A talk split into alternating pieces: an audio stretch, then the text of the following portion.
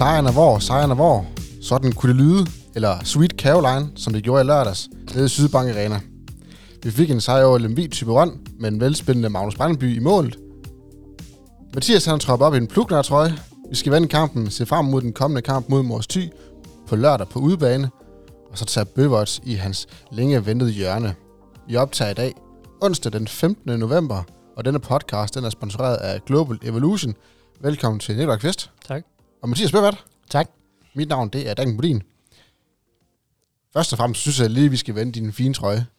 Ja. Altså, Den har du ventet øh, længe på. ja, der har jeg. Det er jo også første gang i den her sæson, at Kolding ja. får en sejr, du byder på. Heldigvis en sejr, må jeg sige. Ja, lige præcis. Så vi endelig kunne få, øh, få den trøje at se. Ja, den er flot, ikke? Den er fin. Ja, Jeg vil sige, den er lidt stiv af harpik stadigvæk. Jeg har, jo- jeg har været så klog ikke at vaske den, fordi det er jo Steven, der har haft den på. Ja. Er ikke bare, ikke bare en kopitrøje. Han har jo båret den her, så jeg, før jeg skulle have haft svedundertrøje på. Bare for at sikre sig, at den ikke kommer til at lukke forkert. Eller du kom til at lukke forkert. Nej, nej, jeg kan, kun, jeg kan kun komme til at lugte rigtigt. og, og der er jo øh, autograf på. Ja, det er der. Uanset hvad var jeg venner, han har sagt. Ja, det er fedt. Det var, det var en god gave, du fik. Ja, den er jeg også rigtig glad for.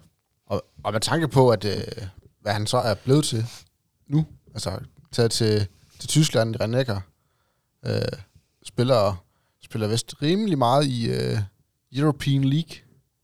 Jo. Øhm, Nå, han får hans minutter. ja, det gør han. er primært forsvar godt nok, men gør det godt. Det gjorde han jo også her til at starte med. Jo, jo. ja Så- han er en savnet spiller. Men øh, Ja, man savner altid de, altså, man skal sige, savner altid de bedste. ja, Det er jo, øh, det blev jo ret hurtigt en international topspiller, så selvfølgelig savner man ham. Enig. Øhm. Nå, ja. Vi skal snakke om noget sjovt. Eller noget, noget dejligt. Vi skal snakke om en kolding sejr.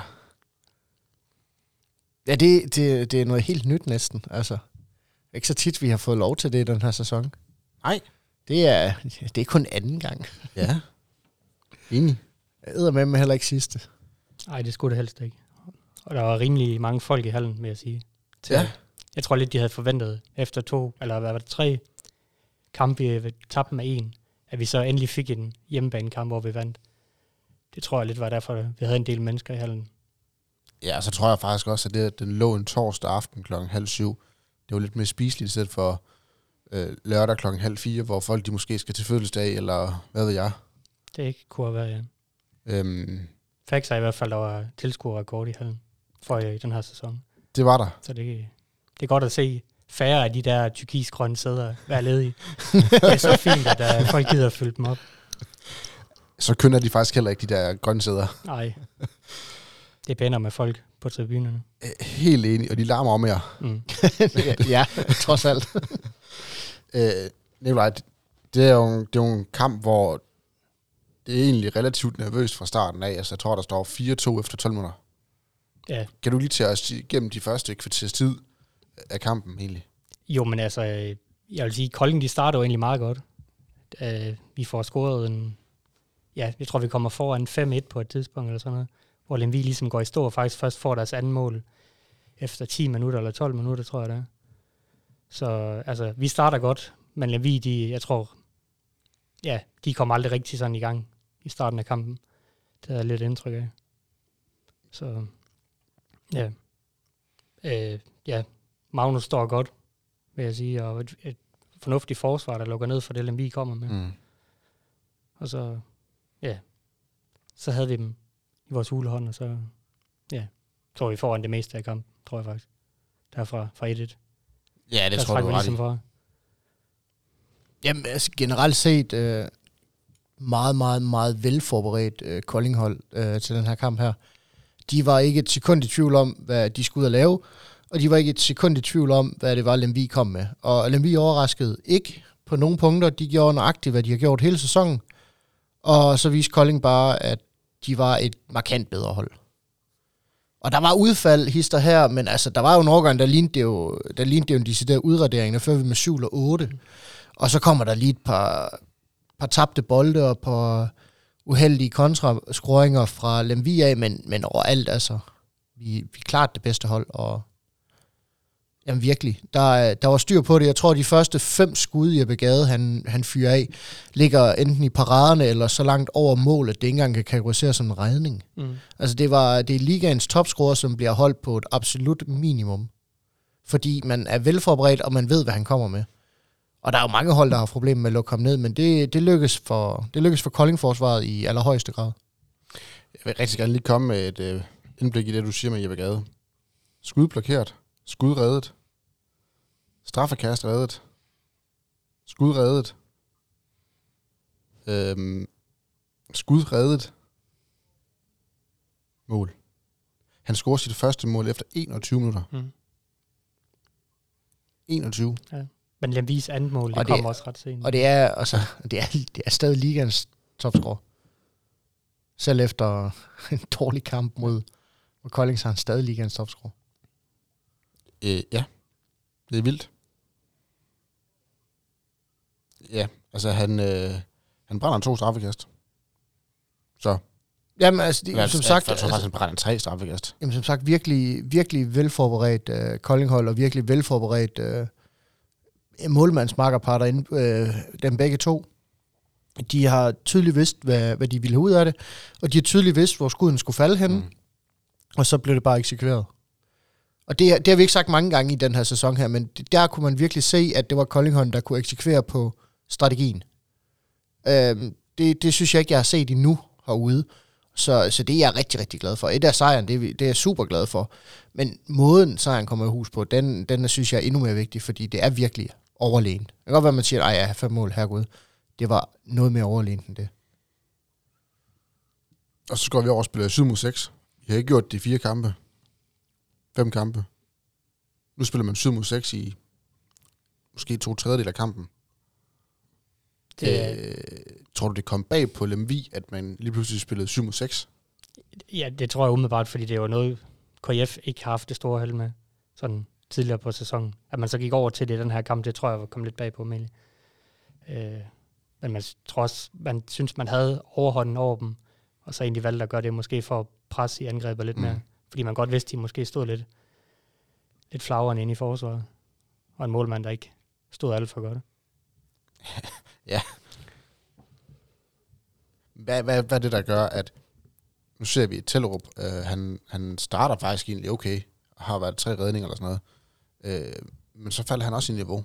Er det forsvarets skyld i Lemis side, at Tillerup han ikke får hans redninger, eller er det fordi Kolding de er så gode til at placere skuddene? Altså jeg vil sige, i- jeg synes Kolding de gør det ganske godt i angrebet i den kamp der.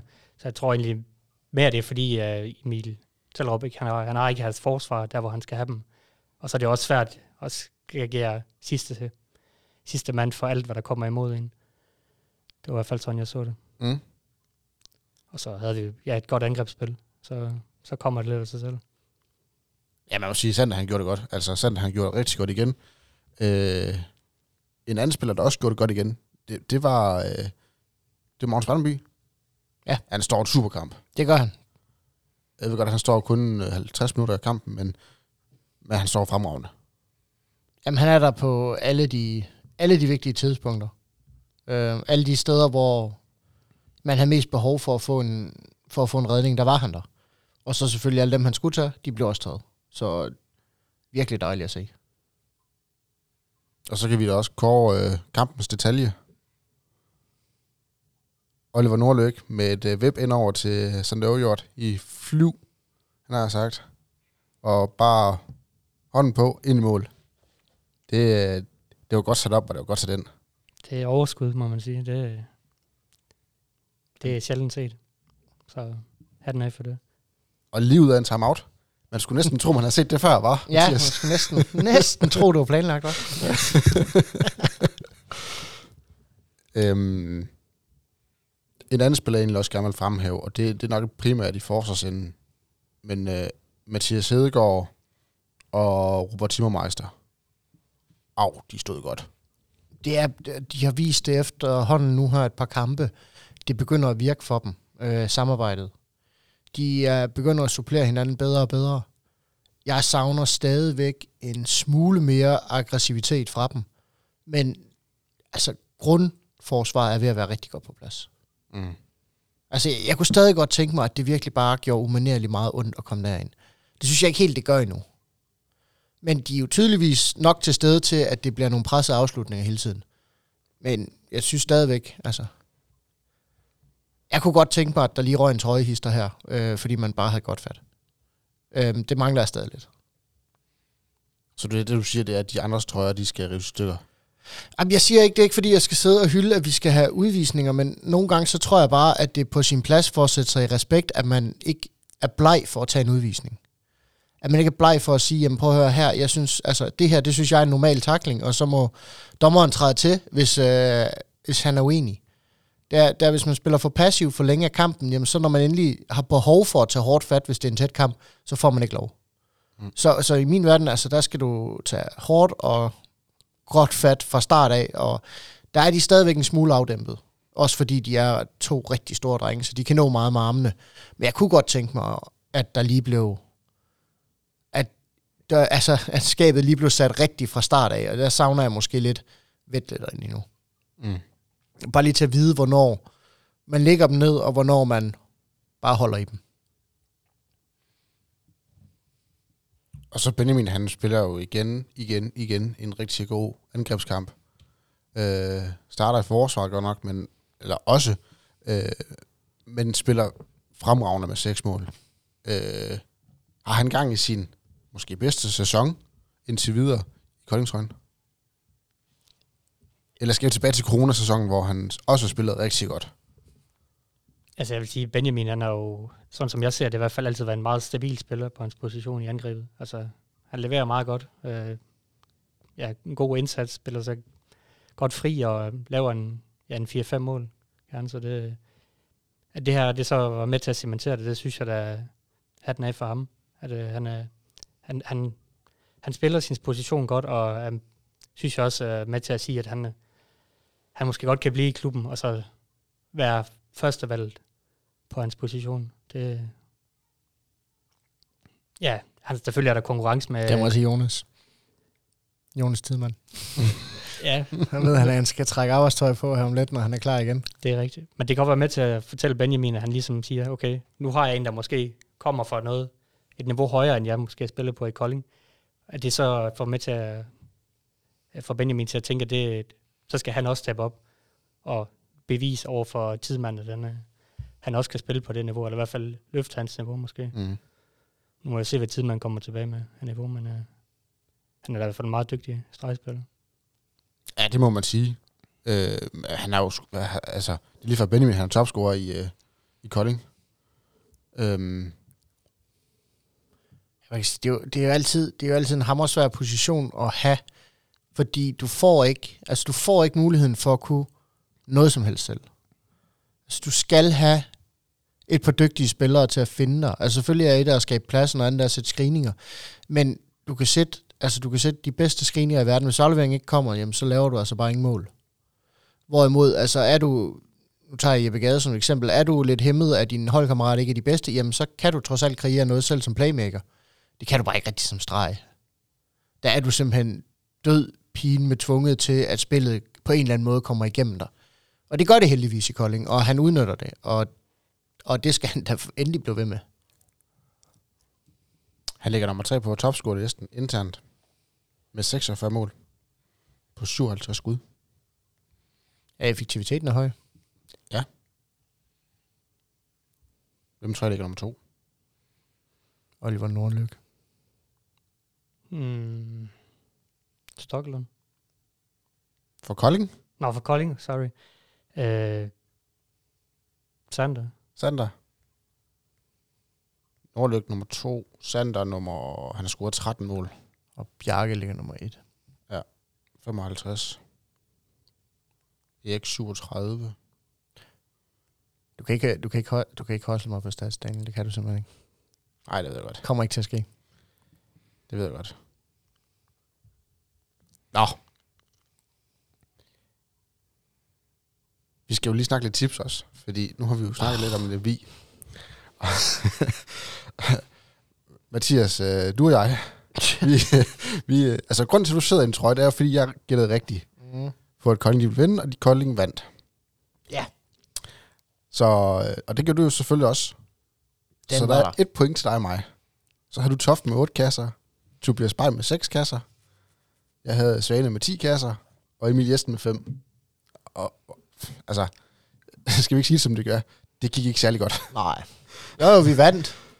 Jo, jo. Nej, jeg, skulle- jeg skulle lige sige det. Som jeg siger hver gang, jeg skal drikke snaps, jeg, jeg er faktisk ligeglad med at drikke snaps, så længe Kolding vinder. Ja. Nu har Nikolaj placeret den der snaps, og lidt gevaldigt tæt på mig, så nu har jeg siddet og kunne lugte til den her de sidste 10 minutter. så jeg ved ikke helt, hvor begejstret jeg er lige nu. Ja, men til gengæld, det er ret imponerende, fordi det er nemlig Du var første gang, men du var sidste gang. Mhm. Kolding sejr. Det kan man sige, det, om det var imponerende. Altid imponerende. Måske, måske ikke. Det, Men Bjarke siger med Dan- kasser. det, det, siger Daniel kun, fordi han kun kan ramme topscoren normalvis. Ja, præcis. Ja. Øh, men Bjarke med otte kasser. Ja. Der havde jeg aftalt med ham inden. Det, Ja, det, det, det, bare lige gøre. det er altså... Hvor- Skulle den være god nok? På trods af, at han ligger nede på et tidspunkt og tager sig til anklen. Der var et, på et tidspunkt, jeg tror det var anden halvleg, der, der var han godt nok nede og, Ja. og ligge der. Og Jeg der, tror- tog han, der troede man godt nok lige, det, det måske var en ekstra skade til Kolding der, men det var det da heldigvis ikke. Ej, det på. ej, det var, det var Ej, det, det er ikke lige en plads, vi har råd til at få skadet længere. Nej. Så, så tre point. Det er en meget flot debut. Øhm, og det gør jo så desværre, Mathias, Ah. at vi skal drikke snaps. Ja, men jeg tager den lille. Jeg vil tage den store. Jamen, det... Ah, Ja, det bliver lækkert, det her. Øj. Velkommen. den er faktisk blevet lidt lun, eller lidt kø- køligere. Ja, efter at komme ud af flasken. Ja.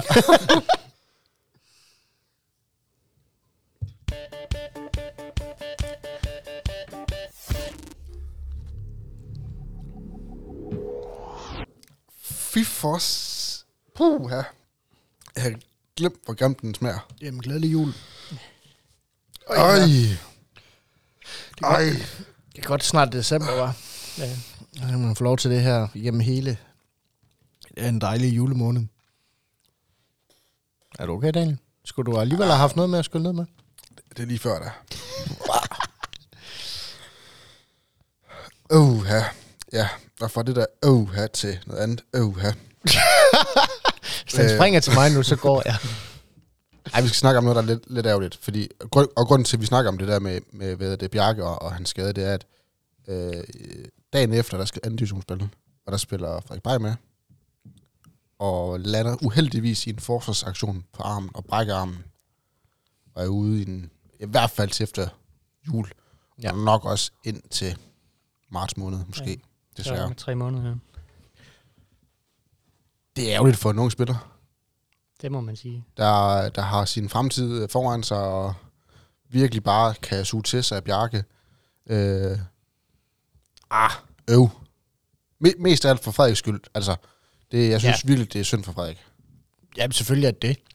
Han har jo kommet ind og vise, også nogle gange på liga, altså nogle momenter, at han har kommet ind og vise, han er sgu klar til at spille liga. Altså, han har et vanvittigt svæv, og han har, øh, kan sætte bolden ind, altså. Det, det synes jeg. Man kan godt se, at han har noget, øh, noget niveau, og han har fået sin opdragelse i GOG. Og jeg synes også, de gange, han har været inde der, der, han har gjort det ganske udmærket. Mm. Han har jo, som du siger, Bjarke at kigge op til. Man står også lidt i skyggen af ham, når de spiller kamp. Jo. Så ja, jeg tænker da også for Frederiks skyld, så skal han da have de der anden divisionskamp, der, eller andenholdskamp, og så få al den erfaring, han kan få. Øh, og så få nogle, ja, noget kamp, noget kamp i, i benene, kan man sige. Fordi det er nok også vigtigt for ham, når han ikke får så meget tid på banen for, for KF, at han så får det på anden hold, øh, ligesom for at holde sig i gang. Jamen, det er, det er bare sådan, jamen, det er jo altid super ærgerligt, at, at miste en spiller til, til skader, og, og, det, og det skal ikke lyde forkert, det her, men altså, det, kunne- altså set fra førsteholdsperspektiv, så kunne det her godt have været værre. Altså, der er andre spillere, der har gjort væsentligt mere ondt og mist.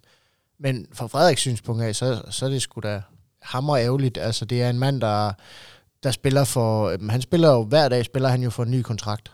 Mm. Og han, øh, og han kæmper hver dag for at blive bedre, og han har fået sig en, to fantastiske lærermestre i Anders Eggerts øh, og Bjarke Christensen, og for ham, der hver dag han ikke kan være med med en bold, det er jo, det, det er jo, det er jo tabte lærepenge, kan man sige, for ham. Øh, så er spørgsmålet så, om han, kan, om han mentalt set kan vokse lidt af, af sådan en, en nedtursomgang, og kan blive bedre af den grund, bare i hvert fald på andre parametre er det. Altså, der er jo andre muligheder for at træne. Der skal han jo nok, i stedet for at snakke med Bjarke, så skal han jo nok prøve at snakke med sådan en som Jens, der har været igennem det hele, jeg ved ikke mm. hvor mange gange. Og for hver gang han bliver skadet, finder et, et nyt punkt at forbedre, som ikke har noget med hans skade at gøre. Så, så for ham er det jo en, en anden måde at lære på nu her. Øh, at få en skade, der holder en ud af en vigtig sæson. Ja, for jeg tror også, det mentale, det har meget at sige. Altså, at man som person udvikler sig rigtig meget i modgang. Og at man måske kan se, okay, jeg skal lige være lidt bedre her, eller jeg skal lige være lidt bedre der. Øh, både, både sådan rent psykisk, men også forhold til, hvordan man skal agere. Helt sikkert. Altså det, håndbold, det er både et mindgame, og det er et, en kamp på banen. Altså det, det der med at komme tilbage fra skader, det kan være hårdt, ramme nogen meget hårdt, og skal ja, bygge sig selv op igen, kan man mm. sige, hvis man er væk i lang tid. Og, ja, og rent mentalt, der kan det også være svært at sige, okay, nu er jeg ikke en del af træningen til daglig, så, så skal jeg, ja, så skal jeg måske opereres, ikke? Eller ja, gå i styrkecenter i stedet for, mm. og så ligge sin dagligdag der, i stedet for sammen med, sammen med de andre gutter. Det, ja. det kræver lidt. Det, det kræver en del, ja. Øhm. Noget, der også kræver en del, det er at lave et kæmpe tifo, eller et kæmpe banner, på 9 gange 12 meter. To styks. Ja. Et til fanklubben, og et til sponsorerne. Øh, de fylder næsten helt lang tid den modsatte side af, af bænken, og jeg tror faktisk på banner, der står der, øh, vi står bag holdet, eller, eller, mm. eller vi støtter jer 100%, sådan noget af den stil. Øh, tror du, spillerne lader mærke til det?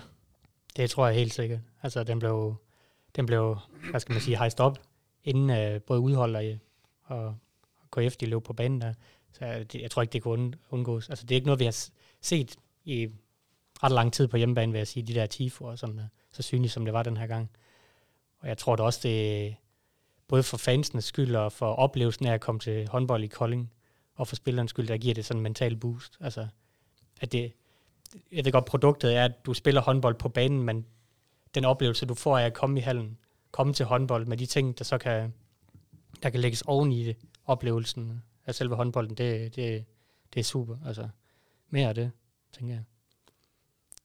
Jeg er helt enig. Ja, fuldstændig. Det er jo ikke bare, altså det er jo ikke kun et produkt for, for, de, for de spillere, der står nede og skal præstere, og skal egentlig skabe værdien i det. Det er jo lige så meget et produkt for, for dem, der kommer i hallen, og ikke er, er der til daglig, altså, som får en oplevelse af, at det, at det faktisk er lidt fedt, det er lidt spændende, det er lidt sjovt. Altså, hvad sker der næste gang? Det kunne være, at man kunne komme ud og kigge. Det kunne være, at de har fundet på noget nyt. Mm. Mm. Og det er, jo, det, er jo, det er jo alt det her, det, der i en samlet pakke giver den her oplevelse af, øh, og at se håndbold. Altså fodbold har jo kunnet det i mange, mange, mange år, har, har det her fungeret i fodboldverdenen, øh, og har været en af de vigtigste grunde til, at folk troligt hver søndag tropper op på stadion i silende regnvejr. Nu kan man mindst sidde inde i varmen i silende regnvejr, og se på noget, der forhåbentlig bliver lige så godt, og, altså, og lige så effektivt, og så som minus slagsmålene selvfølgelig, men... Og romerlys. Og romerlys, ja.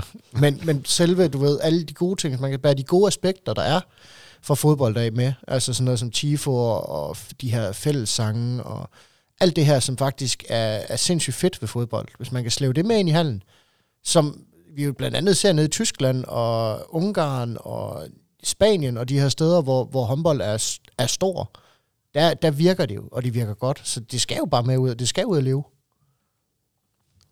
Jeg er helt enig. Jeg, jeg, jeg tænker også, man skal kigge lidt mod... Øh, nu så jeg Eurobasket i går, med Virtus, øh, eller andet, Segafredo Bologna, hvor der var 12.000 mennesker. Jeg tror ikke på et eneste tidspunkt spille musik, fordi fansen de larmte hele tiden. De, de gav den gas. Altså. Ja. De kan lige spille lidt musik i pausen, hvis det endelig går helt galt. Ja. Så det er også fair nok. Men Italien, altså nu, nu ved jeg godt, den, den, den sydeuropæiske tilgang til tingene også er lidt anderledes end, end den nordeuropæiske. Men, men det er da fedt. Det må da være fedt som tilskuer at være i hallen, hvor der er 12.000 inkarnerede fans, og støtter sit hold, og holdet bare bliver bedre og bedre og bedre. Selvfølgelig. Altså, Kunne man bare få en brøkdel i Danmark? Jamen det, ville der, er jo, der er jo en helt anden, altså, det er jo en helt anden pres, man lægger på, på holdet på banen, og at der står, øh, her, for herude kan vi være 5.000, ikke? Og hvis der står 5.000 mennesker, og har den fedeste dag i deres liv hver eneste søndag, jamen så kan jeg love dig for, at det kan godt være, at de kæmper alt, hvad de ejer har nu her, men så kæmper de for alt, hvad de ejer har, plus lidt ekstra, fordi at der er ikke nogen, der vil skuffe 5.000 mennesker, der har den bedste dag i deres liv. Mm. Det, det er der simpelthen ikke. Altså, det tror jeg simpelthen ikke, at der er nogen, der vil, der vil byde sine fans. Altså, selvfølgelig kommer det til at ske, men det bliver ikke med deres gode vilje. Altså, hvor, hvor meget nu her, der, altså, der er mange håndboldhaller nu her, mange håndboldhold, der kæmper man meget for sig selv, og for sit ego, og for altså, sine egne ambitioner. Men øh, der er stadigvæk, der er stadigvæk haller rundt omkring. Fredericia er en af dem, hvor man kæmper øh, tønder, for den sags skyld ned i første division, hvor man kæmper for fansene. Fordi man tør simpelthen ikke skuffe sine fans, fordi mm. jamen, de, de, er, de elsker at være der, de hygger sig, og de har, det, de har det fedt hver eneste gang. Og det er ikke fordi, de fans er jo også i Kolding. Der er bare ikke nok af dem. Eller også er hallen for stor. Altså det er enten eller. Så det er jo bare fedt, at der er tilskuerrekord, og der er nye tiltag, og det er jo bare med til at, at bære det hele op af, og så er det jo bare fedt, det kommer i en periode, hvor man ikke vinder en skid. Ja, og så højner det produktet. Det Ja, højner produktet udadtil, også indadtil, men, mm. men for, for byen, der bliver det ekstremt vigtigt, at man har et produkt, man kan vise frem og sige, okay, på se derude, der kommer 4500 hver gang. Ligesom man gør i Aalborg nu. Mm. Jeg ved godt, de kommer der, fordi der er nogle stjerner. Jamen, produktet er også godt men i Aalborg. produktet er godt. Mm. Altså, altså og det er et- måske på håndboldmæssigt. Jo, jo, et er, at, at du ved, det håndboldmæssigt er godt, men Aalborg har også gjort meget for at, at højne deres produkt igennem mange år. Og det har også været en lang vej, men, men de gør meget for det. Og, øh, og de har så haft held til at tiltrække øh, spillere fra en helt anden hylde, end vi nogensinde kommer til. Men altså, de gør meget for det. De arbejder også hårdt for at, også, at øh, hvad hedder sådan noget, skabe værdi for deres tilskuere og for deres sæsonkortholdere. Og man skal nok heller ikke se det som, øh, altså det man, forhøj, øh, man forbedrer produktet i Kolding, altså det har også mange bivirkninger. Altså det er jo både spillerne, hvis de løber på banen og ser, at der er mere gejst ude på sidelinjen, og sponsorerne, der kommer måske flere til, når de ser, der er opbakning omkring hold, og øh, unge mennesker, der måske ikke interesserer sig for håndbold, men tager herud, fordi de hører så meget om klubben, at der sker noget herude, og så måske begynder at spille håndbold. Det er altså, det rammer måske mere, end man lige sådan regner med. Altså sådan u- utilsigtet, kan man sige, eller sådan uvisse ting.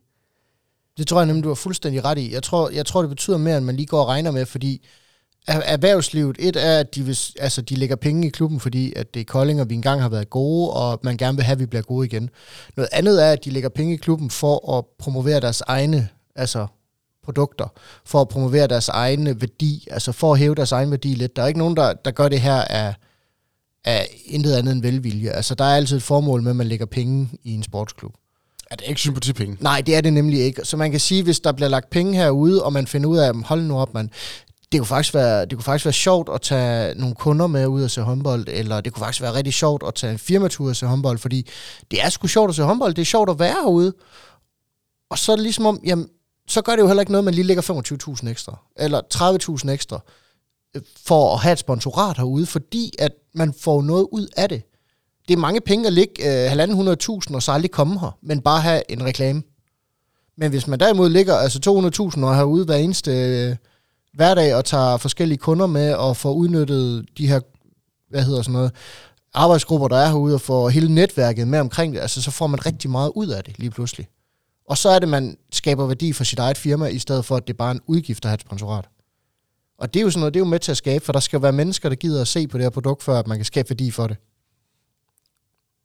Ja, det, og det, det er en spændende snak, det der med, hvad, hvad det kan skabe af synergier. Altså, udadtil. Mm. Altså ligesom uh, ringe i vand, der bare spreder sig hele tiden. Uh, og, og den snak tror jeg, vi skal have på et andet tidspunkt med nogle andre mennesker i klubben, der, er, der har det her netværk. For jeg tror, at det her netværk, det, det kan gavne rigtig mange virksomheder fremadrettet. Øhm, Nikolaj, du og jeg, eller det er sådan set mest dig, du var jo fra start af, i går Mathias, øh, så, så du, er du, du, er jo, du er den største del af de her 2515 tilskuere, der var her. Du kom så med senere. Øh, Tak. Sæsonrekord, Mm. men, men, men det var fedt, at der var mange mennesker. Ja, så det kunne være, at sæsonrekorden ikke var kommet, hvis jeg ikke var dukket sent op. At jeg lige prioriterede, at selvom jeg var sent på den, så havde jeg sgu alligevel tid til at komme forbi. Ja. Det skal I selv tak. Men velbekomme. Det er godt at se dig i hallen. Det, det sætter vi pris på. Men det er fedt, der er så mange mennesker. Helt sikkert. Altså, det, det er med til at cementere, der øh, Kolding det stadigvæk lever som håndboldhold, og ja, med den tradition, den har, de fans, der er. Altså, det, altså mere af det. Altså, det, det var fedt. Jeg synes også, der var en god stemning. Nu sad jeg altså modsat, hvor jeg normalt plejer at sidde. Jeg sad jo over fansektionen, plejer at sidde over på den side, hvor bænken er. Og det, ja, man kan godt mærke, altså stemningen i, i fangruppen, den er, den er altså lige noget højere end, øh, end på modsat side, så det, det, det, det var super fedt. Så det tror jeg da også, de folk, der, der sidder derovre, de synes så. Så Ja, der var, der var godt, med, godt med smæk på, og det var rart at se, at, at, at Kolding bakket op i en svær periode, hvor, altså, havde vi, havde vi tabt den kamp, så vi var fem point efter Lemvi. mm, Nu er vi et point bagefter. Altså, det har så meget at skulle have sagt. helt sikkert. Især når vi snupper to point næste gang. Ja, lad vi tabe til Skanderborg i dag, Præcis. så rykker Den vi er, over. den er som skrevet. Det, Ja, ja. det giver et Ja, mentalt ja. boost, at de kan komme over Lemvi øh, på lørdag. Altså med en sejr over øh, Mors Thy. Altså for altid skal Skanderborg bare, bare, bare vinde i dag. Så vi har den mulighed for at rykke over. Det tror jeg nu også, de gør. Ja. Øh. Men det skulle selvfølgelig ikke undre mig, det er jo lige det, i dag, de så tænker, ah, vi behøver ikke at vinde. Jo, de gør. og Skanderborg behøver faktisk godt at vinde i dag. Ja. Vi behøver ikke vente til næste gang, vi skal spille mod. Ja. Det tror jeg faktisk, det var det omkring, øh, sådan lige omkring, udenom kampen fra, øh, fra sidste uge.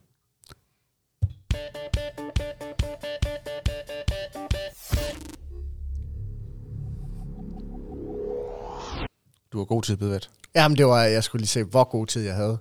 Meget Fordi- god tid. Jamen, det her, det kan jo blive langt, og det kan blive meget langt, og det kan blive voldsomt langt. Ej, jeg skal forsøge at holde det, jeg skal forsøge at holde det kort. Jeg siddet, øh, jeg siddet hjemme, og så sad jeg rodet lidt i uh, lidt statistikker og nogle udregninger, og det var sådan lidt sjovt for at se, øh, hvor godt Kolding egentlig klarer sig sådan rent statistisk set. Vi ved jo godt, at spil på banen og tabellen er én ting, og statistik, det er noget helt andet, og det må aldrig tages ud af kontekst. Så det er selvfølgelig det, jeg har tænkt mig at gøre. Selvfølgelig. Fordi at ellers er det ikke sjovt. Øhm, nu, nu nævner jeg lige et par, par enkelte ting for jer, og så skal I bare lige nævne, om det er nogle i håndboldmæssig forstand er det gode ting. Altså hvis man nu er blandt de mest skrårende hold i ligaen, det, det er en god ting, er det ikke? Mm. Jo. Hvis man nu er blandt det hold, der får færrest udvisninger, det er vel også en god ting. Ikke nødvendigvis, vil jeg sige. Jo, prim, jo, fair play. Altså det er jo, altså, så er du ikke i undertal i hvert fald. Nej. Og man kan sige, hvis du ikke er undertal, så, så er det også svært at lave mål på dig. så forudsætningerne for at øh, score flere mål, den er, den er der Ja, ved at være flere mand. Hvis man nu, øh, hvis man nu har øh, et par målmænd, der er hammerdygtige til at redde straffekaster blandt de bedste i ligaen til det, det er vel også ret positivt. Ja. Ja. Øhm, og så har vi jo, altså, så har man hele den der MEP-udregning, altså hvor man finder ud af, hvor, hvor gode hver spiller er individuelt. Den findes jo også for hold. Og hvis man nu har et hold, der ligger i toppen af den skala, altså som hold klarer det bedst på MEP-skalaen, det vil sige, hver eneste spiller på sit hold får jo en MEP efter hver kamp. Det bliver så regnet sammen, og det er så din holds MEP, og der ligger hold... jo for eksempel Kolding jo ret højt. Det vil jo også være ret godt, ikke også? Øh, både og. Fordi den er kun beregnet offensivt, og ikke defensivt. Ja, ja, men lad os nu bare, altså, skal være lidt offensiv for at vinde en håndboldkamp, det kan vi jo blive enige om. Jo, men altså, offense wins games, defensive wins championships. Ja, altså, snak du med GOG om Ja. den. Øhm, fordi de blev jo slet ikke danske mester sidste år på at have ligands bedste angreb. Nå, øhm, og så den sidste ting, som jeg måske tænker kunne være ret godt, altså hvis man nu er rigtig effektiv, det vil sige, at når man ikke bare i scoringsprocent, men man simpelthen er effektiv fra positionerne som for eksempel playmaker, højre fløj, venstre fløj, stregspiller, altså det er jo også forholdsvis vigtige pladser at være effektiv fra.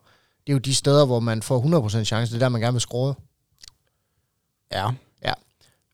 Hvis vi kigger på dem, og kun isoleret på dem, så tillykke så er Kolding i slutspil, så ligger vi nummer 5 i ligaen. Fedt. På de her ting, jeg lige har nævnt. Vi er blandt de otte mest skrående hold. Vi er det mindst udviste hold i hele ligaen. Vi er det tredje mest effektive hold på de her nøglepositioner, der hedder fløj og streg. Vi har de næstbedste målmænd på straffekast, og vi har den tredje højeste MEP, som gennemsnitlig et hold får i den her sæson. Så hvis vi kigger på det, så er vi i slutspil. Vi gør det godt, og øh, vi kan hæve Dannebro ude foran, fordi det bliver en god sæson. Hvorfor afspiller det sig ikke på tabellen? Det er sjovt nok, fordi at der findes måske en lille smule andre statistikker, end dem, jeg lige har nævnt. Som for eksempel, at uh, Kolding har det dårligste forsvar, der bliver skåret flest mål mod dem. Nå. Ja, uh, Kolding har en tredje flest tekniske fejl i ligaen. Og så en sjov en. Uh, Kolding er det hold, der bliver straffet flest gange for brok. Den kan KK lige så tænke over en gang. For brok. For brok, ja, det er en statistik, Daniel. Hold Han er den mest, altså, nu er det jo ikke kun ham, fordi man regner det jo som en helhed, øh, men Kolding er det mest straffede hold på det, man kalder brokskalaen. altså du ved, når man bliver penalized for ting, der ikke har med spil på banen ja. at gøre, som for eksempel Sander, der bliver pigesur og lægger sig ned på ryggen og nægter at spille videre. Det, det, jo, det hører til. Altså, så Ja, ja, udvisningen, han laver, den hører til på banen, den første. Nummer to hører til på den her statistikliste.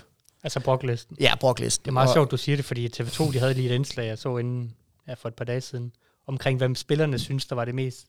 Det det hold, der brokkede sig mest over, Ja, det tror jeg også godt. ja. Det er jo GOG. Ja. De var simpelthen, øh, Jeg, tror, jeg tror også meget, at det er jo Krighav. ja, det kan godt være, det ligger der, men øh, det var spillernes vurdering af andre hold. Ja.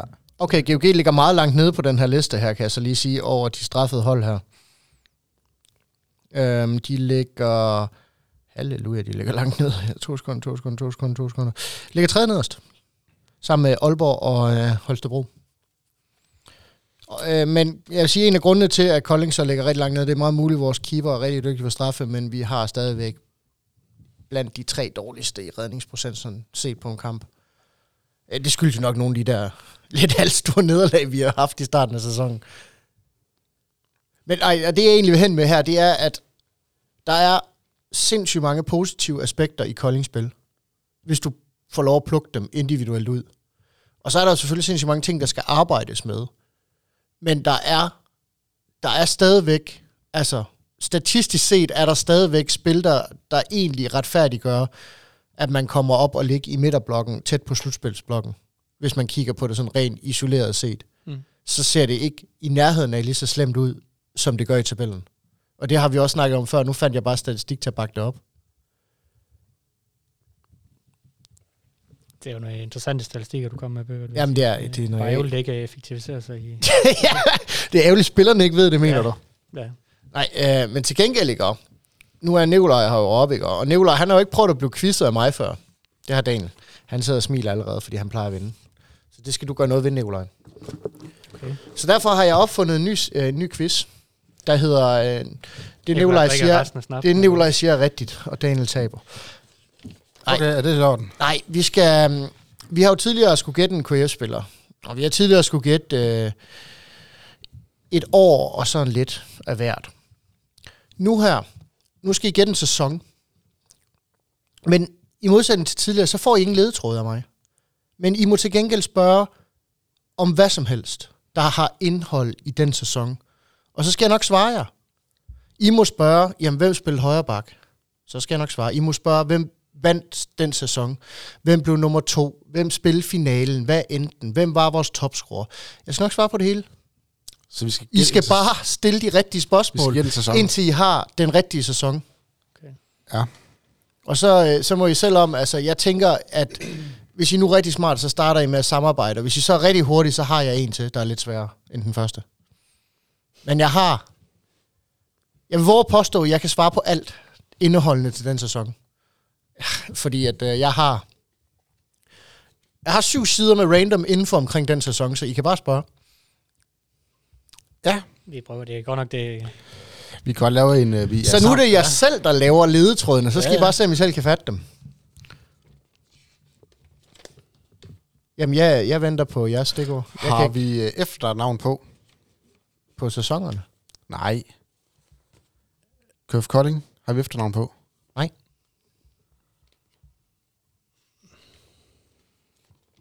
Det er, hvad for en sæson her efternavn? Øh, hvem, hvem spiller playmaker? Øh, det gør Lukas Carlson, blandt andet. Hvem er playmaker nummer to? Lasse Mikkelsen. Spiller Kasper Søndergaard på holdet? Det gør han også. Hvem var træner? Det var Ingmar Linell.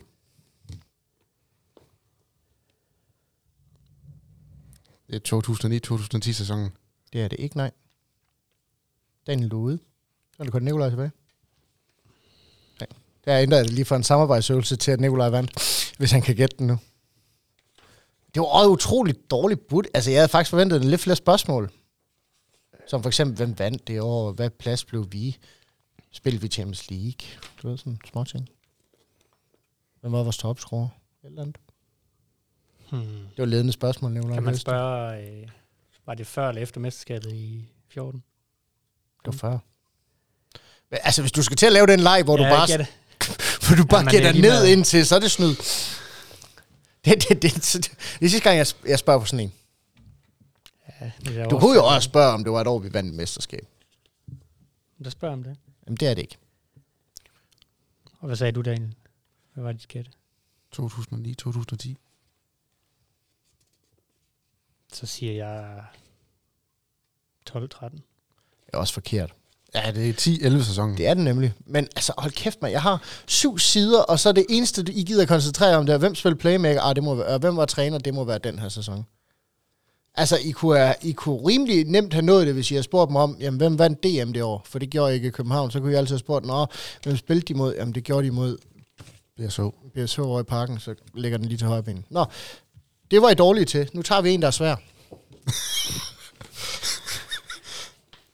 ja, nu bliver det lækkert, det her. I Er kører der bare. noget straf for det der? Eller? Hvad? Er Nej, men jeg har ikke så mange sider her, fordi der må væsentligt sværere, så I kan næsten gætte jer til, at her har jeg kun fem sider, så det var lidt sværere for mig at finde information. Var sværere for Daniel at huske. Hvem er stregspiller? Det er Thomas Sivertsen. Ah, det er noget røv, det her. ja, det var han jo slet ikke i ret mange år, vel? Hvem er... Hvem er keeper? Anders Petersen. Og hvem er mere? Ole Greningen. Hvad? Ja. Og hvem mere? Center Valstad. Okay. Træner? Ulf. Ja, selv tak.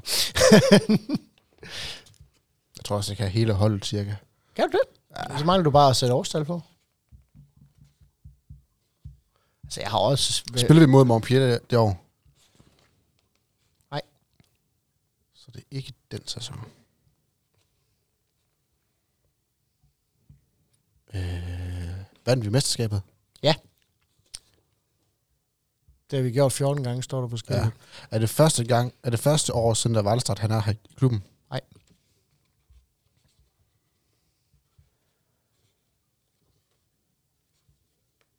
Jeg, jeg tror godt, jeg ved, hvornår det er.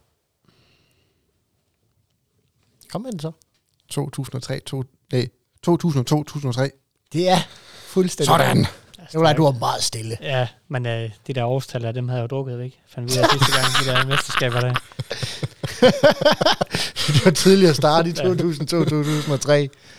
Og ellers, øh, jeg forsøgte altså at finde en af de her sæsoner, hvor der var flere spillere, du ved, der gik igen, som har været her over flere omgange. Jeg var sikkert Anders Petersen og Center Valstad. Det var tre år. Ja, det var også derfor, jeg helst ikke ville nævne Center Valstad til dig til at starte med. Men øh, Hvad- sagde du? Ole hvad? Kron? Ole Greningen, han var der kun det ene år. Ja. Tredje målmand. Ham kan jeg ikke lige huske. Det var ellers også øh, det var et øh, herrens år med øh, tidligere GOG-spiller øh, Morten Nielsen på fløjen. Nå. Han, øh, jeg kan tydeligt huske den sæson, fordi at der var kæmpe ballade om, at han var øh, til sommer, øh, starten der, der var han holdt op med at møde op over i GOG, fordi han ikke havde lyst til at spille der. Og han havde egentlig kontrakt, men han var bare ikke mødt op til træning. Så et par telefonopkald senere, så fandt de ud af, så behøver du sgu ikke møde op til træning, og så kommer han til træning på F Au, au, au, au. og klipper lige det 9. mesterskab for Kolding. Altså, det var ikke ham, der trak læsset, skal vi ikke sige sådan. Han fik medaljen, men hvad? Hvem var højrefløj det år, Daniel? Du kunne hele holdet. I 2003? Ja.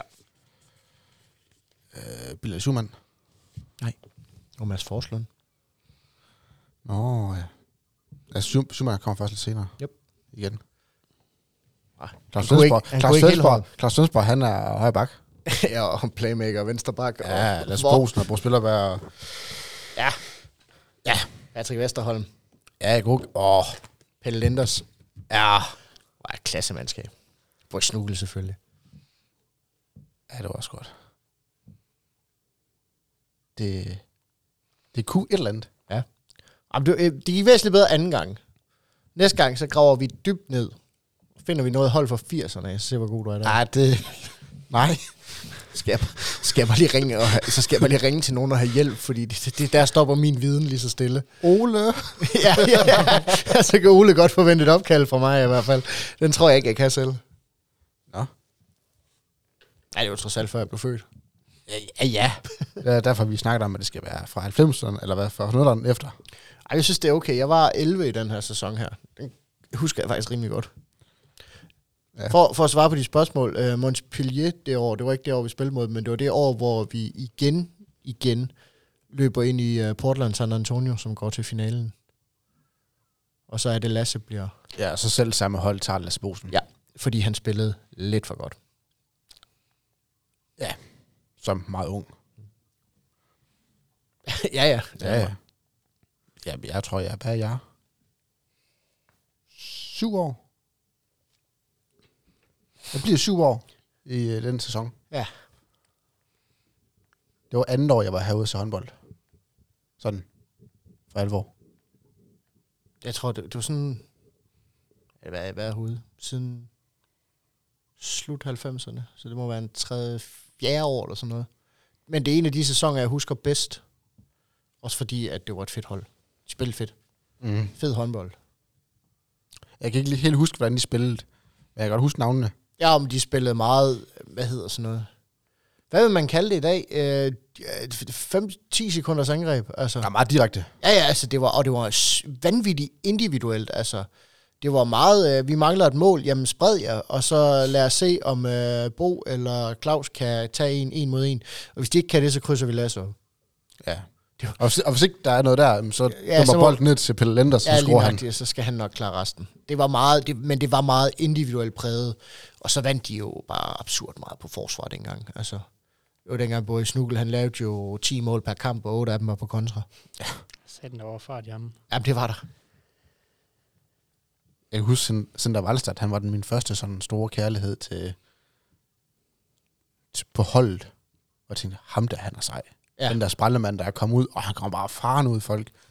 Det var, det var klasse. Jamen, og hvor mange gange han ikke har ramt en spiller, der kom lidt for tæt på ham. Også. Det var fantastisk. Ja, så kom og så svedte han som bare pokker. Det var sådan, at den her stakkels guldtør jo nærmest kun lå under Sandra Vallestad for at tørre. Fordi, og så når han, altså du ved, man tænker, "Ej, nu kan han da umuligt svede mere, så tømte han en halv liter vand, og så ud og bytte øh, drikkedunk, og så ned og stille en ny halv liter vand, fordi der skal jo være noget. Han drak så ustyrligt meget vand under en kamp, og han svedte som bare pokker. Han var bare god. Ham kunne jeg godt lide. Jeg var, jeg var så ærgerlig, dengang han skulle ud. her. Ja. Så fik man Frederik Olander. Ja, det var ikke noget tab. Nej. Det var slet ikke noget tab. Altså anden gang. Ja, ja. ja, og så ja kom Ole, og så fik man Frederik tilbage igen. Og så fik man Frederik for tredje gang, og så... Altså, der, der var lu- luften også ved at gå lidt ud af ballonen for ham. Jo, jo, men det var stadigvæk rutineret. Det må man sige. Var det de, uh, dit hjørne? Ja, det var mit hjørne.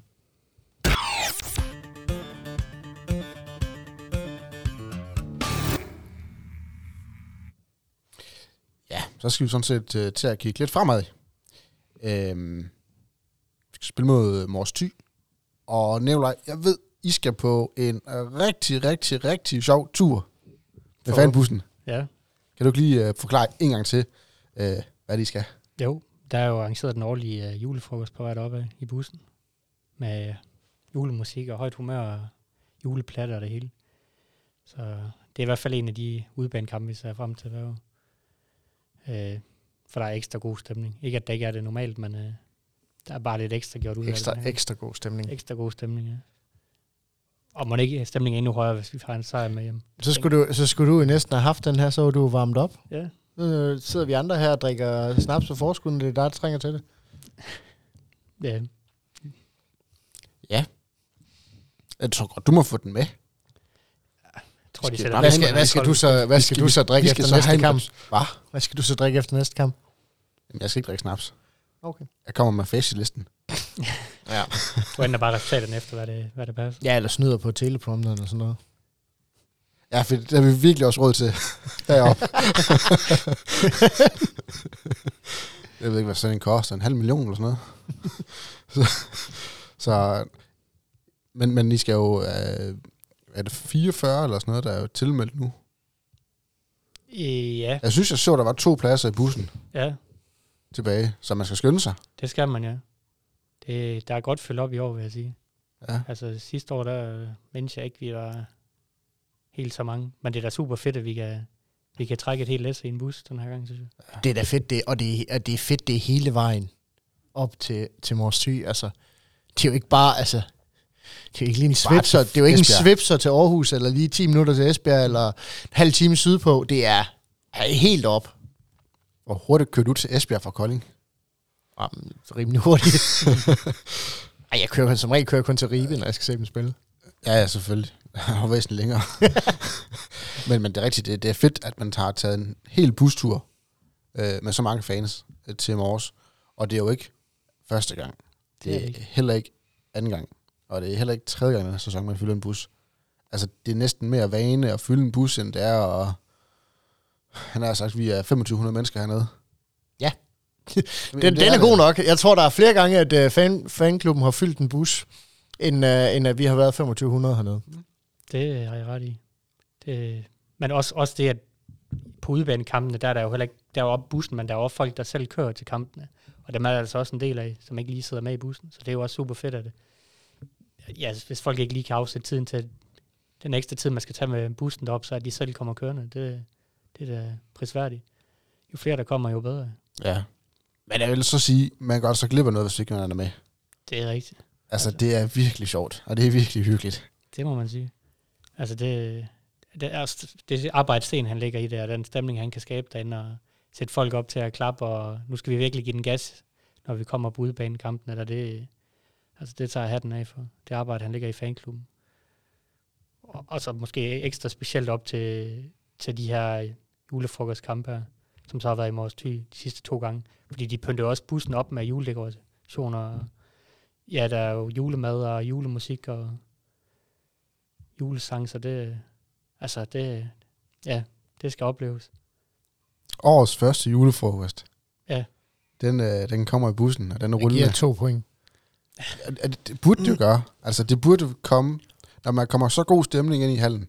Giv to point. Ja. Men er det så sikkert? Mathias. Nej, nej, nej, slet, slet ikke. Altså, Og ligger nummer to i ligaen i øh. øh, tre. Tre bevares. Øh, men det er jo et... Det, det, har, det har og vil altid være et skræmmende godt hold på deres egen hjemmebane. Øh, men når det er sagt, så ligger vores tyske spillestil faktisk okay til os. Altså, det kunne have været værre. Hvis man kan få lukket ned for, for første bølge kontraen, så er der vidderligt kun, altså i det etablerede spil, så er der vidderligt kun Markus Midtborg, øh, Midtgaard at komme med. Resten, det er, det er første og anden bølge spillere. Så hvis man kan komme hjem og stå og få kontrolleret Markus Midtgaard, eller man kontrolleret Jeppe Gade, så løber man også afsted med en sejr. Hvis man er lige så godt forberedt på vores ty, som man meget på Lemvi, og man lykkes lige så godt med det, så løber man afsted med en sejr. Fedt. I hørte det her først. Den skulle være sikker til mammen i kirken. Ja. Hvad bør jeg sagt? Ja, men det, Nej, nej, det sagde jeg ikke. Jeg sagde, hvis man var lige så godt forberedt, og man lykkes lige så godt med det. For et er at... Jeg kan også godt sætte mig og analysere øh, Aalborgs taktik til punkt og prikke, og så gå bagefter gå ned til spillertruppen, og så vil de sige til mig, jamen det ved vi jo godt. Men kan de stoppe det? Nej. nej. Det er jo Gud i himlen, de ikke kan. Øhm, fordi det er, det er de bare for gode til. Og så det er lidt, altså jeg siger ikke det er det samme med Mors Thy, men Mors Thy kan trods alt noget, som der ikke er ret mange hold i ligaen, der har haft held til med at stoppe. Men de er til at tale med, og de har lige tabt til, til Avis Ringsted på udebanen. Ja. Så de er absolut til at, træ, øh, til at tale med. Og de trækker kæmpe veksler på de samme 3-4 spillere, der skal bære alt for dem. Og jeg tror, de er ved at glæde sig til en julepause, de spillere, fordi de har set mere og mere hængt ud på det seneste. Så du tror, at de har været heldige i de andre kampe, de har vundet? Nej, jeg tror ikke, de har været heldige. Jeg tror, det har været lidt af det samme princip som med Kolding sidste år. Jeg tror, man har været ekstremt dygtige derop. Og så tror jeg, man har haft øh, det fornødende taktiske overtag. Og så tror jeg simpelthen bare, at man overpræsterer op i Mors Thy. Og på et eller andet tidspunkt, så er det lige så vel som Kolding, så holder man op med at overpræstere. Fordi du kan ikke... Det kan du ikke gøre altid. Altså, det er ikke, øh, det er ikke fysisk muligt for spillere at blive ved med at, at levere præstationer over deres egne evner i, igennem en hel sæson. Og det kræver så meget mentalt, og det kræver så meget forberedelse, og det kræver så meget energi at blive ved med at lave, hvad de laver deroppe. Og de spiller smalt. De spiller utrolig smalt. Så det er også et hold, der, der relativt hurtigt bliver træt. I løbet af sæsonen. Altså ikke i løbet af en kamp, men i løbet af en sæson vil det være et hold, der bliver træt.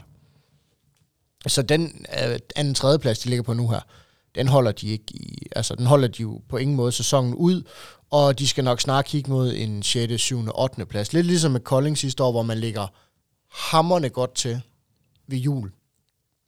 Og så ellers bare lige så stille begynder at dreje nedad, og så blev slutspillet desværre ganske rædderligt. Jeg tror, det er lidt det samme, vi kommer til at se for Mors Thy.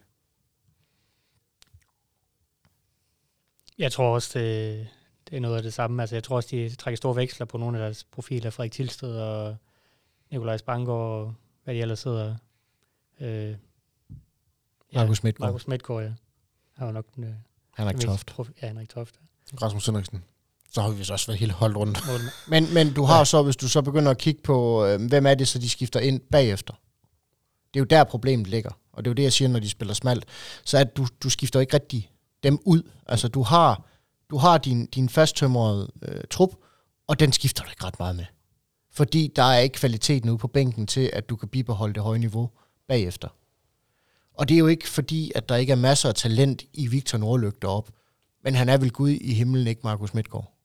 Nej. Mm. Og det er jo bare det, de ligger sig med. Og, så, og det er jo det samme med, med, hvad hedder det, deres fløje og deres andre playmaker og alt det her. Når de skifter ud, jamen så falder niveauet bare rigtig, rigtig meget. Og det er derfor, jeg siger, hvis man kan komme op til Mors Thy, og man kan gøre ondt på dem, man kan være velforberedt, man kan få Markus Midtgaard til at have en Jeppe Gadekamp, hvor han, altså, hvor alt er svært, og intet fungerer, så skal man lige pludselig se nogle andre træde karakterer, nogle andre bærehold, og det har Mors Thy et hold til, der kan gøre. Det er ikke... Øh, jeg blev meget, meget overrasket, hvis nogen som helst på det hold kunne gå ind og lave 10 mål, der ikke hed Markus til fornavn. Altså. Så jeg tænker lidt så sammenlignet med Lemvi, så har de, altså kollektivt har de, de har profiler på flere positioner, end Lemvi har.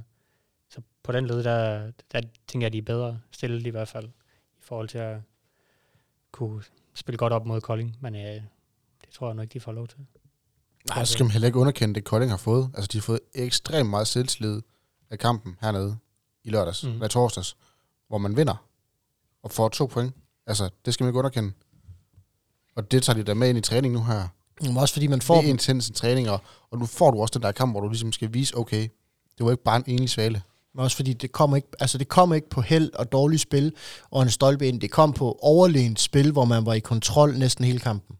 Så det var ikke, altså der, der er masser at bygge på. Der er virkelig meget at bygge på. Der er rigtig meget momentum at tage med. I modsætning til, altså hvis det var sådan en, åh oh gud, så vandt vi sgu alligevel 26-25 øh, over øh, TMS på, på hjemmebane, fordi at øh, han skulle skulle på stolpen til sidst. Mm. Det, det, det er lidt nogle andre vilkår at vinde på. Det her det er overbevist, når det var efter gameplan. Så det er meget selvtillid at tage med. Og så er det bare Mors Tyhold, der har det svært i øjeblikket. Altså, det var Mors Tyhold, der lige har tabt til TMS, der med nød og næppe hæv en, jeg tror, det var en etmålsejr hjem øh, op i Mors mod øh, Sønderjyske 33-32 eller sådan noget. Det var, de var bagud det meste af kampen også. Det var rædderligt at se på. Og så øh, kampen før det, der ender de med, så vidt jeg husker, så taber de til, de får en ordentlig snitter af Ribe Esbjerg på udebane med 9-10 mål ja. også. Så det er et hold, der i løbet af de sidste øh, to-tre kampe har haft det rigtig svært, og har haft svært ved at finde deres egen identitet. Og de veksler fra at score 33 mål til at score 21 mål til at score 33 mål. Så det vil sige, det er et hold, der faktisk godt kan falde sammen i øjeblikket. Og du ser ikke det der stabile spil, der bragte dem op i toppen af tabellen til at starte med.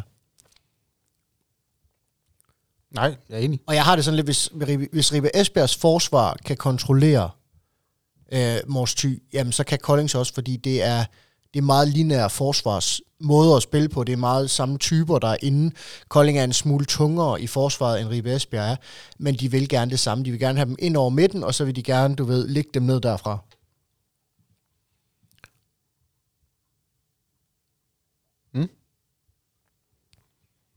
Ja. Du må vælge, hvem der skal starte med at tips. Tips. Jamen, Det er jo øh, vinderen, der får. det kan Bøfert få lov til. Og kæft, du er heldig, var Mathias. Altså, Daniel har sikkert skrevet hjemmefra. og Så, nej, nej. Nå, lige lidt skal jeg høre, om du er min bud. Det har jeg ikke. Prøv selv at se her. Jeg har ikke skrevet noget. Ej, der er tom skærm. Gælder æder med om at byde, før han kommer for godt i gang. Jeg tror simpelthen på, at det bliver den mest festlige julefrokost på vej hjem, Så det er et tal. fordi det bliver simpelthen total. Kolding sejr. Jeg tror simpelthen på, at Kolding tager derop fra med to fulde fede point, og det skal de også gøre, hvis jeg skal have ret i, at de skal have 8 point inden jul. Sådan. Så øhm, de tager derfra med en sejr. Ja, tak. Også fordi jeg tror stadigvæk, at spillere som Sander og Erik og Bjarke, jeg tror bare, at jeg tror bare, de vil rigtig gerne spille godt deroppe også. Og ja, jeg tror, jeg tror simpelthen, jeg ved godt, der er, så er der ikke så mange spillere tilbage fra dengang de var deroppe, men det er mere princippet i, man vil sgu ikke tabe til sin gamle klub. Ej, og Oliver, han vil også gerne slå sine brødre. Ja, lige nøjagtigt. Altså, der er, der er lidt, altså, der er nogle, altså, der er nogle, op, altså, der er nogle opgør i det her, som, som, der, som der, bliver, der bliver fedt at se. Og med det hu- målhumør, øh, Bjarke er i, som, så laver han jo også ni deroppe. Fordi Mors Thy er ikke et hold, der løber synderligt godt hjem. Så hvis man øh, først kan tvinge dem til at tage nogle tåbelige afslutninger, så er der masser af kontramål, og så tror jeg på, at han laver ni. Og så laver Markus Midtgaard ikke en skid, fordi han ligger på ryggen det meste af kampen. Så derfor går jeg med... Jeg går med Tilskov. Tilsted. Tilsted. Ja, Tilsted, og han laver, han laver seks. Frederik. Frederik, ja. Ja, Frederik, ikke Henrik. Gud, fader det også. Ja, han behøver heller ikke spille Hvor godt. mange i øvrigt. sagde du, han lavede? Ja, seks mål. Og hvad ender kampen? Den ender... Kolding har et, spiller bedre i forsvar. Den ender 26-29. Jeg kan lide det, Bøbert. Det, det vil jeg tage lige stilling til øh, næste gang, vi mødes, om jeg kan det også. Jamen, så kommer Jeg kan i hvert fald ikke lide den der linje akvavit. Nej, men så tager du lige den der øh, køfter på igen. Ja, ja, altså hvis jeg, altså, Hvis hvis, jeg, hvis jeg rammer mere end et point her, hvis jeg rammer mere end tre point, så tager jeg den på igen, fordi så er der held i den. Ja, ja, selvfølgelig. Jeg kan gerne sige to point, men det kræver bare, at vi kan jo godt risikere at tabe deroppe, og så er jeg bare heldig med målscoren, ligesom Daniel. Ja, Ligesom på der. Ja, ja. så er jeg bare, jeg er bare heldig med, at Tilsted har lavet seks mål. så har vi bare fået en ordentlig røv fuld. Ja, men jeg tror, mit gæt, det bliver en Kolding-sejr, hvis vi kan starte med resultatet. Jeg havde egentlig... Jeg havde besluttet for at spille på Mors Nej, jeg havde prøvet at gætte på det derhjemmefra. Det var 28-26 til Kolding. 26-28. Bare roligt, det har Mathias også lavet den der. Han har også tit sagt uh, modsat. Ja, jeg har ikke vundet på det endnu. Og jeg, nu kigger jeg lige ind på Flasko, og med nogle af de tidligere kampe, der er det også vist sig, at fløjspillerne Bjarke, han har gjort det meget godt, og Benjamin har også scoret et par kasser. Så sådan, i sidste sæson, der, der gjorde de det meget godt mod Mors Dyves, både på hjemmebane og på udebane. Mm. Så jeg tror, øh, lad os sige syv kasser til Benjamin for stregen. Fedt. Skal der have statistikhjælp? Altså, hvad for en position, du scorer mest øh, mod Mors Thy? Fordi den har jeg, den statistik. Nu har jeg afgivet mit bud, så lad os holde det til det. Okay. Men, øh, Og så får I den, når kameraet er... Eller når mikrofonen er slukket. Ja. Daniel, det er højre fløj. Okay. Øh, og så lad os topscore for Mors Thy. Det, det kan vi sige øh, Midtgaard. Svend Rohave. Inde i kassen. Hvor mange mål scorer han? Han scorer 8.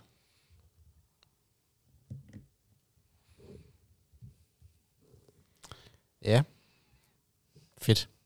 Jeg kan lide det. Godt have lidt mere maven på, men uh, jeg kan lide det. Vi prøver. Tænkt dig at byde på en 10 sejr nu? Nu, nej, nej, hold min øl, nu skal I se her. Tag ned, prøv se her. Nej. Jeg kører også en kolding sejr.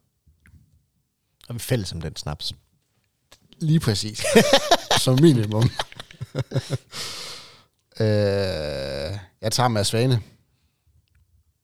Jens Svane. Mads Svane. Er det playmaker? Ja. Det er, når Midtgaard han ikke kan mere. Det er, når jeg får ret i går han bruger mere tid på ryggen, end han gør Ja. på benene. Så, Så er det ham, man skifter ind, eller også er det Victor Nordløk. Lige præcis, og så, så hedder det altså fem kasser for ham. Nu så du højrefløj. Det er, øh, statistisk set, er det højrefløjen, der scorer flest mål mod Mors Thy. Ja. Ved I, hvad for en position, der scorer flest mål mod KF? Det er, og det er fuldstændig den, I tror, det er. Der er ikke engang noget snyd i det. Det er playmakeren. Er det det? Ja, det er, altså, positionen playmaker er den spiller, der scorer flest mål mod KF i den her sæson. Det er højrefløj mod uh, Mors Thy. Jamen, jeg, jeg går også med Nevers, og det havde jeg også gået med inden du sagde noget. Mm. Øhm, Det skal så siges, at det er den laveste effektivitetsprocent af de to fløje, vi har. ja, det ved jeg godt. Ja, jamen, det var. Men øh, nu skal han lige vise, at... Øh, Det må han godt. Ja. Øj, han må godt få sådan en 8-9 måls kamp. Øj, det, jeg synes, han er en fantastisk håndboldspiller. Jeg synes virkelig, han er en fantastisk håndboldspiller. ja, og Nevers han scorer ni mål. Ja, det håber jeg Banker på. den til sidst, så vi vinder 26-31. Det lød som mit bud, gør det ikke? Det var tæt på i hvert fald. Ja.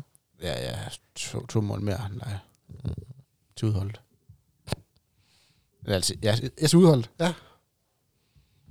I skal have en god tur hjem, det synes jeg. Det har I sgu fortjent. Det håber vi. Altså, Sidste år, der havde Christian, ja, men han havde jo sørget for champagne, hvis nok, i bussen på vej hjemme. Det Ja. var ganske fint. Det var en sejr, vi fik med derfra. det var det. Så Jamen, det gør vi igen. det gør vi igen. Ja. Den husker jeg alt for godt. Lige indtil vi nåede motorvejen, så begyndte det sådan at dæmme lidt. så er der kommet lidt for mange øl ind på os. ja. Ej, det skal nok blive godt. Hvornår er det, I tager fra? Ja, jeg tror kampen, det er klokken, det er klokken 16. Jeg kommer kl. 16. Ja. Ja, så det er vel en tre timer før, eller sådan noget, jeg tror. Jeg kan huske op til, det er så Nykøbing Mors, vi skal til, og ikke vi tirsdag. skal så det lige, øh, kun vi skal lige- Nykøbing Mors. Ja. Vi skal lige under sådan en julefrokost, vi skal lige pålægge i hvert fald to tidspauser ekstra. Ej, der er toilet i uh, bussen. Åh, oh, men Ja, det, er lige fire, meget. 44 mand til at dele den, ikke? det gik fint sidste gang. Jamen,